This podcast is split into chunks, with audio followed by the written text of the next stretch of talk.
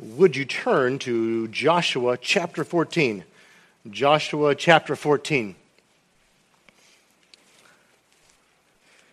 As we are moving through Scripture, uh, I'm intending, and I have threatened, uh, promised uh, to be in in Proverbs here before too long, but the problem is I keep uh, finding passages in my daily devotion that I want to uh, bring to you.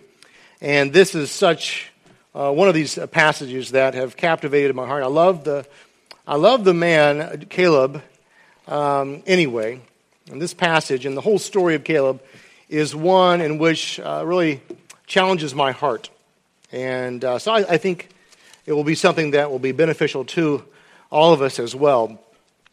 Think of the awesome things that you have seen. Maybe you stood over the Uh, the cliffs of the Grand Canyon, saw the wide expanse. Maybe you've seen some of the wonders of the world, seven, eight, nine, or one or two, how many are left. Maybe you've seen these great things and you marvel at them, and you said, you know, I've been somewhere, I've seen a few things. And then think about what Caleb saw. Think about what Caleb saw. Uh, take it back to the time of Moses. And I'm thinking of the time of the uh, the Israelites in the land of Egypt. Remember the ten plagues? Remember Moses telling Pharaoh, God has said to let his people go? And think about what Caleb saw. The children of Israel on the run from Egypt. The army behind them, the Egyptian army behind them. And a impassable sea in front of them. And Caleb saw the great hand of God work that day, and the only picture I have of it is just Charlton Heston. Uh, and uh, standing at the, the sea, and the wind blow, and God by his the breath of his mouth roll back the water on each side, and the children of Israel cross over on dry land. And then you think about the awesome power of God as he releases the waters and it collapses upon the armies of Egypt, the chariots, the horsemen. Caleb was there. Caleb was there. Caleb was there when they regrouped on the other side, when they headed out from the Red Sea. Caleb was there as they uh, all encamped around the mountain of Sinai. When God gave Moses the law, Caleb was there. He saw the cloud of the glory of God hanging above that mountain. Caleb was there.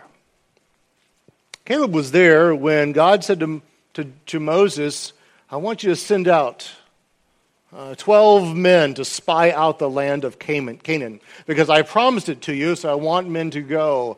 And Caleb was there because Caleb was one of those men, he and Joshua. And so there with the twelve, they go into that land and they spy out the land, and they saw the goodness of that land. They saw the wonderful things that land. Remember the story of the grapes that were just almost so heavy. Um, the two men with a with a uh, rod between them to carry it back, and the good things of the land. And as they looked at it, they saw that this land will support our people. And God has said that he would give it to them. But when they came back, uh, ten were fearful. Ten were afraid. As we think of this uh, this time, and this is around, depending on how you date things, around fourteen hundred B C. And, um, or, or actually fourteen forty B C. And as they look at this, um... Well, let's let Caleb give the, the word here.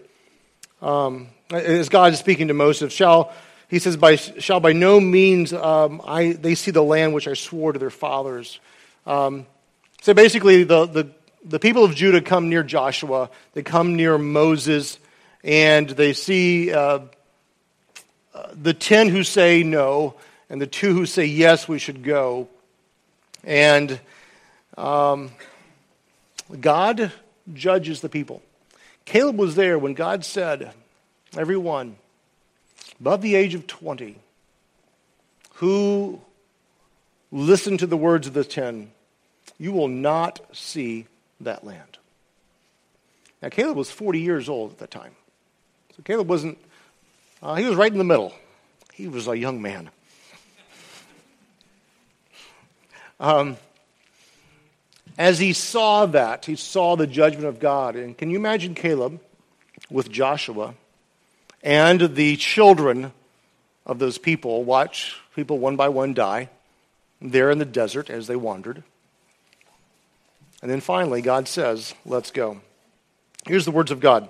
But my servant Caleb, because he has had a different spirit and has followed me fully, I will bring into the land which he entered, and his descendants shall take possession of it. Caleb and Joshua, the only two. And so we come to the point here of fast forwarding. So they come to the point, uh, forty years they wander through the wilderness. Now at fourteen hundred B C, in that area, God brings them into the land.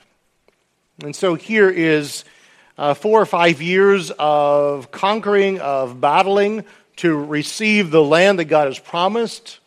These people who are um, are obeying God as they conquer a land of people who are horrible in how they, they treat others. Those who worship Molech, who give their children to be offered. Uh, those who would sacrifice themselves and others to the gods of their land. God com- commands Joshua and the people to conquer the land utterly. And so we come to to, um, to Joshua fourteen, and so battle has been going on, they've been capturing, and Caleb has a few words for Joshua. And so let's pick up our reading here. And our reading in, in Joshua chapter fourteen, verse six, uh, he says to them, uh, So then the sons of Judah drew near to Joshua in Gilgal. And Caleb the son of Jephunneh and the Kenizzites said to him, You know the words the Lord spoke to Moses as the man of God concerning you and me in Kadesh Barnea. I was forty years old when Moses the servant of the Lord sent me from Kadesh Barnea to spy out the land. And I brought back word to him as it was in my heart. Nevertheless, my brethren who went up with me made the heart of the people melt with fear, but I follow the Lord my God fully. As he begins to recount this, Joshua, of course, knows. And I think it's interesting that the the, the, the men of Judah come up with him, and they come up in support of this one. eighty-five years old now. We'll see. He'll, he, he proclaims that proudly here in a, in a few moments in the scripture. eighty-five years old, he comes to Joshua, and he says, remember what Moses said. Remember what we, by God's hand, were able to do in living to this point, Joshua. Joshua says, yes, of course. He said, and remember that what happened with the brethren who were with us, who believed the ten, and how they made the heart of the people melt with fear. And the people's heart melted, and they rejected the word of the Lord there. And remember that, yes, but I follow the Lord my God fully. Remember Moses said this in the passage we read in Numbers. Joshua, uh, Caleb says this of himself. I follow the Lord. Notice a couple things. Notice the faith instead of fear. Notice that Caleb exhibited faith instead of fear here. And notice the one who God uses. You know, rarely does God use the one without faith. Rarely does God use the one who is in fear. Now we think Gideon, he was he was pretty fearful at the time. And God said, I'm going to use you, Gideon, despite of your fear, because I am God, and I can do this. I don't need you, but I'm going to use you. But most often, God uses the one, not necessarily the most qualified, but the one who is most full of faith and not fear. So he does so here in this situation. So Moses swore on that day, verse nine. Moses swore on that day, saying, Surely the land on which your foot has trodden will be an inheritance to you and your children forever. You remember this? So Moses said, by God's word, you're going to walk across the land, and whatever place your foot touches will be yours. And Joshua says, I'm going to claim this promise for myself. That God said, that the land that upon I, which my foot tread trod, that land will be mine. I'm going to take this as my inheritance. Moses said that because, here again, you see this phrase, because you have followed the Lord my God fully. Now, there's a couple aspects in here. There's the aspect of obedience. So first we saw faith. Now the aspect of obedience.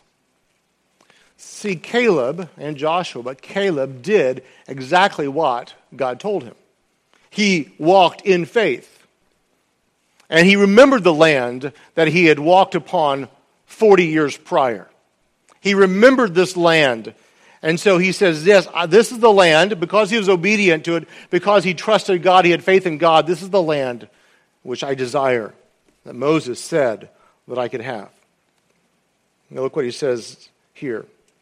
He says here, now, behold, the Lord has let me live, just as he spoke, these forty-five years. From the time the Lord spoke this word to Moses when Israel walked in the wilderness, and now, behold, I am eighty-five years old. Now notice here in this passage that Caleb assigns his strength and his longevity to God. God has let me live. It is by God's gracious hand that he is there standing, talking to Joshua and the company of the, the men of, of Judah at this moment. It is God that has, that has given him strength. It is all of God. So verse eleven, I am still as strong today as I was in the day Moses sent me.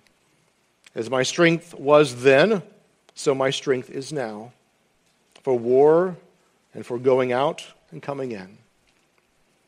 As I look at this verse, I, I see the perseverance of Caleb and his mindset. His mindset, it's not that Caleb was just a, he had more grit than everybody else. And by George, well, they didn't have George, was not a name in Hebrew. It was uh, by Samuel, I will, I will do this, and I will accomplish this land, I will conquer this. It wasn't that he just had a greater character than us. It's that he, he trusted God, he had faith in God, and so his simple obedience was the practice of his life. And so there he took those forty-five years. God had promised this, I will see that God will provide this. And so he comes. My strength is of God. My perseverance is of God. God has made this promise. I go out. I come in by God's strength. twelve, verse twelve. Now then, give me this hill country about which the Lord spoke on that day. For you have heard on that day that Anakim were there with great fortified cities. And perhaps the Lord will be with me, and I will drive them out as the Lord has spoken. In my mind, I think he's smiling on the word perhaps. Like, perhaps. No, he says the Lord has spoken. Now, Anakim. So, you remember the reason why they didn't want to go in, the ten? They're giants in the land, and they're huge. Um, and if you also remember, they were in that part, the hill country, also what we think of the Gaza Strip, but up the strip of uh, land, um, Philistia, Philistines, um, Goliath, those areas there. Well, this is the re- very reason that they didn't want to go into the land. We, we we look like to them, I'm sure they think of us as grasshoppers. So why go into the land and be beaten and defeated and killed? And, and let's just go back to Egypt where they love us, right? And that was the word that they said that forty-five years prior. This is the, the thought that was in the mind of most of the people. And so here Caleb is, is acknowledging the fear that was there, the Anakim, the giants that were there. He acknowledges that, that, but he also says God would honor his word. He understands that God honors his word, that they were there that day. They're still there. Okay, and, and, and here's the reason, if you kind of read through the whole passage, um, many of the lands where the giants were were kind of skirted around. This particular was the headquarters. You'll see in a, in a moment here, verse thirteen, it says, now, uh, so Joshua blessed him and gave him Hebron, uh, which we'll see the name of it in just a second, to Caleb, the son of Jephunneh, for an inheritance. Verse fourteen, therefore Hebron became the inheritance of Caleb, the son of Jephunneh, the Kenizzite, until this day, because he followed the Lord of his uh, God of Israel fully. Now when the name of Hebron was formerly Kiriath Arba, for Arba was the greatest man among the Anakim. And the land had rest from the war. Caleb says, no, no, not only do I want the land where giants are, I want the land where the biggest giant is. That's the one I want. Because why? Because I'm strong and I'm such a man of courage? No, because God has promised this. God has promised this, so I will take that land that he has promised, because that's part of the land that, as we spied, my foot stepped on. And remember God's promise. So here it is, a man, Caleb, now eighty-five years old, ready yet for another, for another conquest, for another walk of obedience unto God. See, his perseverance, his, his love for God, his faith in God, and his obedience in God allowed him to confidently trust God for this land. Now, Hebron is a very important city. Here's, uh, I thought you'd be interested. This is from eighteen ninety-nine, the stereoscope. If you don't know what that is, find someone who does. But you look through things and, yeah, you had one when you was your kid. Uh, this is the land of Hebron from uh, the turn of the century, the, the one before. Uh, pretty neat. Let's, let's give you a little better kind of a geographical location. Um, Hebron's there in the middle. If you go straight north and a little bit to the uh, east, you'll see Bethlehem. At the very top, you'll see Jerusalem. So you'll see that there. Uh, Makeda, uh, a fight there they've already had uh, at this time of, of Joshua's writing in Joshua fourteen. Eglon Lachish. Uh, all of these are battles. This is kind of depicting the, the conquest of the southern, um, conquest of the land of, of Israel here. Canaan is coming in. And so you have this around. And this, this is kind of right in. It's off the wilderness. Dead Sea is on your right there on the, on the west. This is off the wilderness, a, a, a very uh, desolate land right in Hebron. Now Hebron is a very, or Kiriath Arba, is a very important um, city for, for Israel as it goes on. You remember where Sarah was buried? Sarah, the wife of Abraham? Caves, Machpelah, right outside this area, Hebron. Hebron. Right there. Um, David, crowned king, Hebron. Hebron becomes a very central city until Israel is taken, uh, Jerusalem is taken and conquered as David comes in, for, finally forces out the Jebusites, which weren't forced out a few years after this time we're thinking about this, reading. Hebron is a very important city to Israel. It will be coming at this point, after the years following this. And it is it, it gains importance because Caleb was a man who was willing to act upon what God had said, knowing that God is faithful to his word, and so in faith he was obedient to the word. Let me zoom back out just for a little larger picture so you can get it.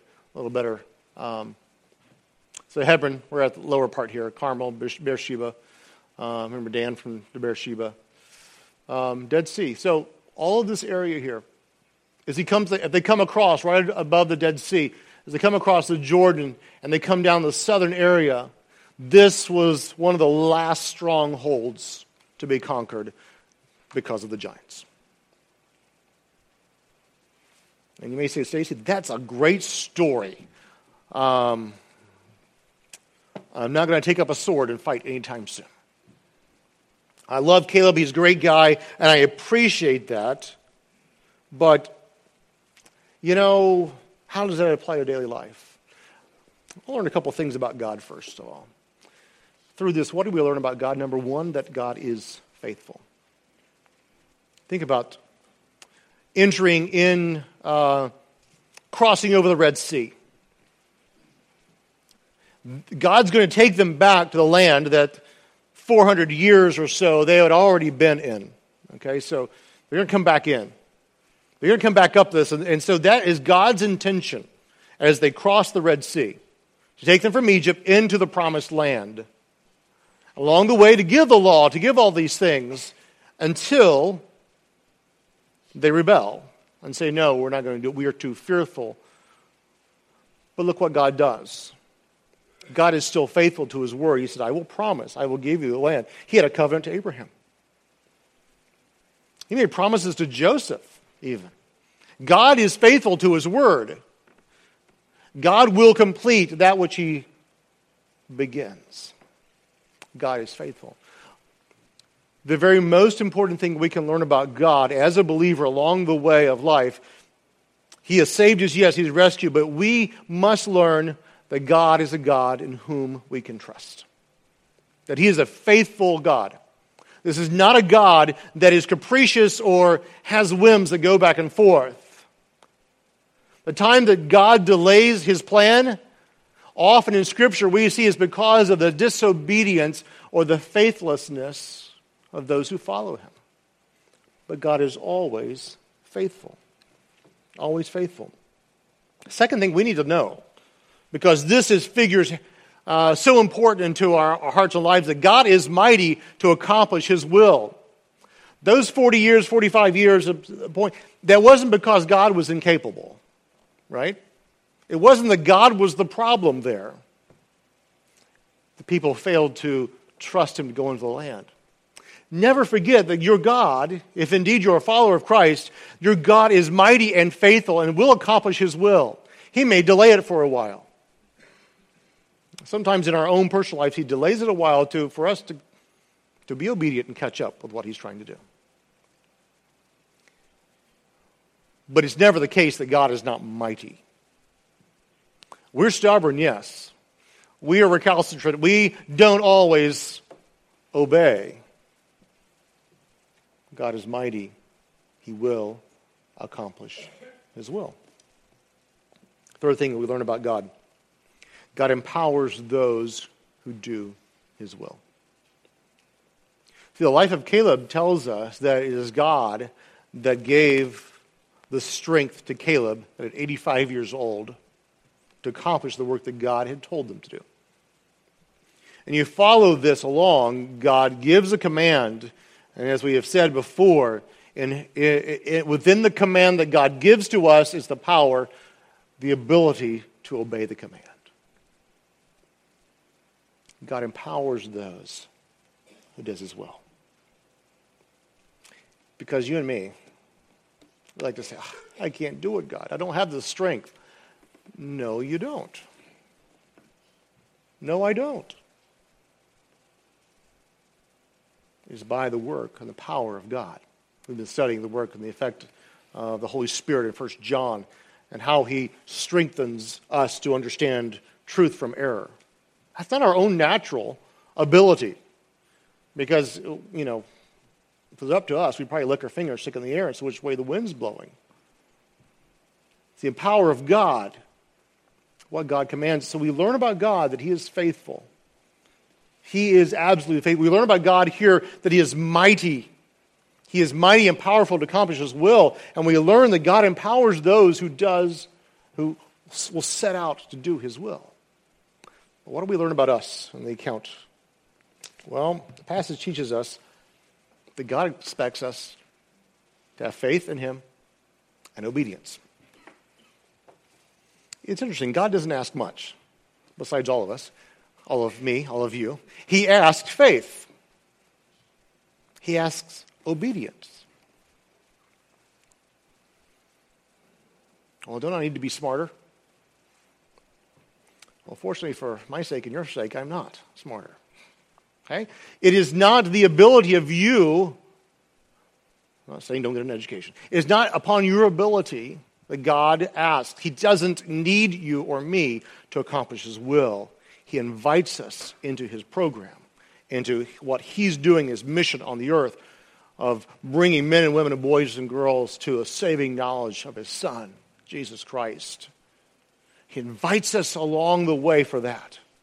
And so he expects us to have faith and obedience to his command, to trust that he will do what he says he will do, to simply obey in light of that trust. It's expected from the follower of Christ. Secondly, I love this, that age not be a factor. Scripture is full of this. From the young Samuel to the eighty-five-year-old Caleb. Now, yeah, you're eighty-five, you may not be picking up a sword. It was an extra measure of strength and grace that God gave to him. But there is no retirement in the work of God. Sometimes you change careers. Age need not be a factor. From the youngest follower of Christ that sits here this evening, faith and obedience is within your reach. You can have faith and trust in God. You can be obedient to God. It doesn't have to be a, an adult. One day I'll reach that. Oh, you don't. One day it isn't that you have to be a certain age or a certain qualification or uh, a certain education level or maybe a social economic level. When God expects faith and obedience, He gives the empowerment to obey and to to have faith to all who are willing to place their lives in their hands. Willingness to serve. Age doesn't need to be a factor. Next, be patient while God works. Caleb had an amazing amount of patience, we would seem, it would seem. He was a man of action, so I'm sure it he had a swallow heart a couple times, forty years in the wilderness. Sadness of seeing people die, but also understanding the, that God had already promised him a place. Already had promised him, and so he was patient while God works. We need that. His time is not our time. God's uh, scope of, of eternity. He sees what we do not see. And He works in ways that we do not know. Patience as He does so. Patience does not mean that we're not obedient or we're not active. Patience is contentment with God as He develops us. As sometimes we suffer under the disobedience of others.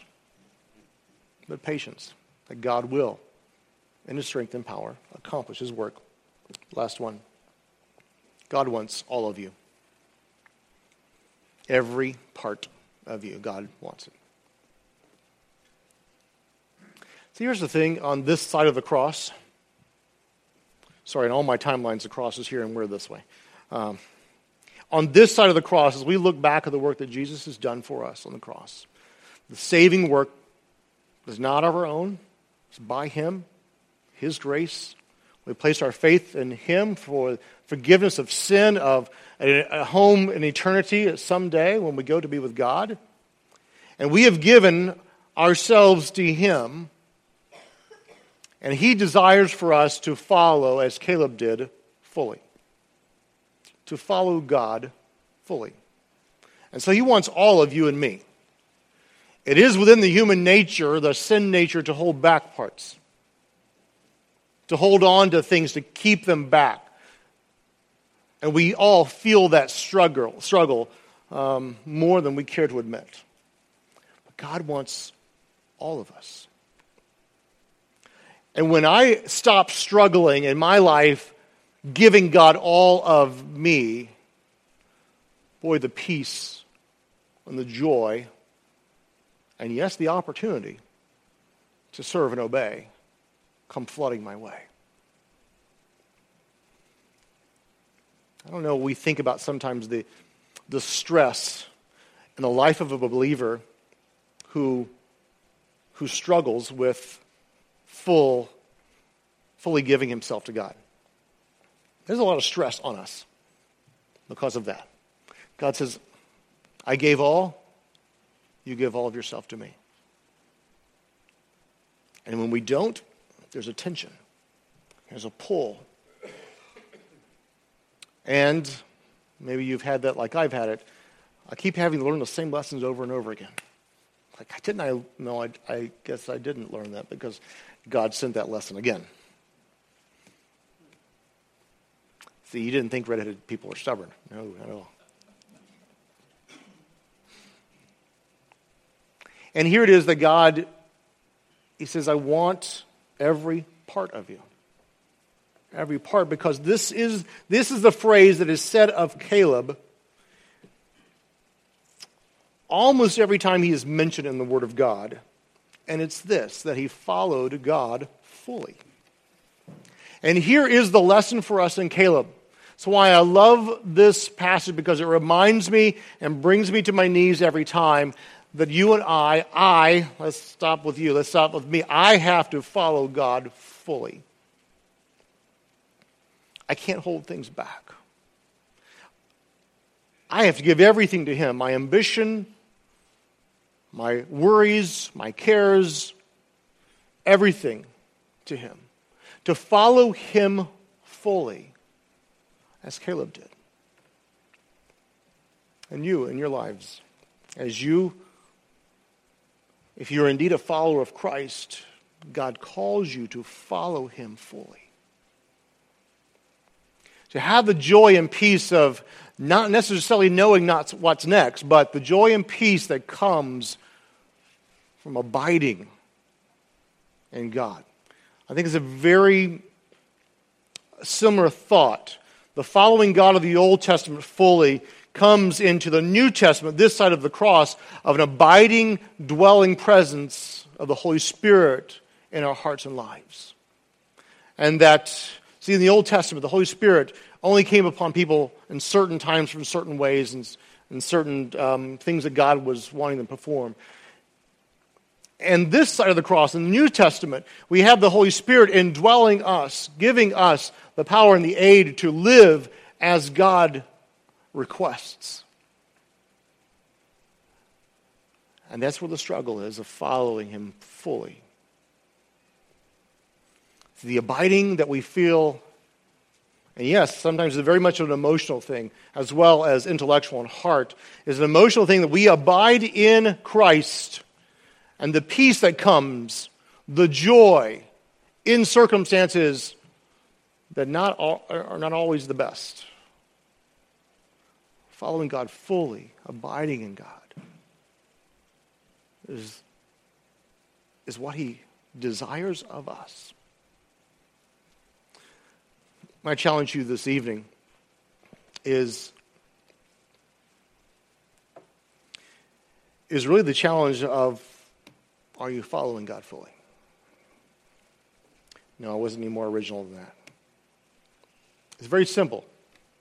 The text keeps coming back and hammering that. The Caleb is one. It's not like, oh, I want to be like Caleb, be good, be, be great. It is I. It is I that I give my all to Him. It is that you give your all to Him. Because we have above this text, if we pull back to the thirty thousand foot view, you, we have a God that is working His will and way in the children of Israel to accomplish what He desires to accomplish on earth, to raise up a people that will glorify His name. And He's desiring people to do so in such a way, an obedience and faith to Him. And as we pull back and, and see a linear view, we see now that as, as God worked in the Old Testament, now in the New Testament, in this era of, of grace that we, in which we live, we see that He desires people to glorify His name with the spread of the gospel and to living out holy lives that point to Christ. And the way we do that is to follow God fully. And there it is. Decision you and I have to make every day. When I get up in the morning, I will follow God today. Don't know what's going to happen. Sometimes God shuffles the calendar. But however He shuffles it, will you say, God, I'm following You? Let's bow. Heavenly Father, I thank You for Your mercy. Uh, Lord, uh, You have so challenged my heart with this passage this week, and I pray that it would be a passage that would challenge hearts and lives tonight. God, Your grace is sufficient.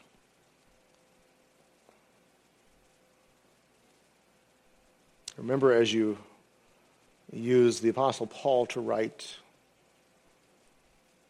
in our weakness, for Paul it was a, an unnamed infirmity. You say, my strength, God's strength is made perfect in weakness. And so, Father, we, as weak, individuals, we give our only life to you. And so would you work in our hearts and lives today? May we devote all to you. And Lord, would you, by your grace and mercy, would you do a work in each of us? Father, that it may be that we accomplish well what you have for us. It may not be a mountain or a hill country. It may be just a, just a grassy area. But whatever it is you have for us, would we be faithful and obedient? May we see your hand work. Lord, may we see your hand work in our lives here, in our, in our community here. May the Holy Spirit work in hearts and lives in Greenville County. We see an unusual working of your Spirit for hearts and lives to be changed, that you may receive the glory. And may it start with us committing ourselves fully to you. Lord, we will praise you and glorify you in what you will do through us and in us. For you alone are worthy of our praise and of our glory. It's in Christ name I pray. Amen.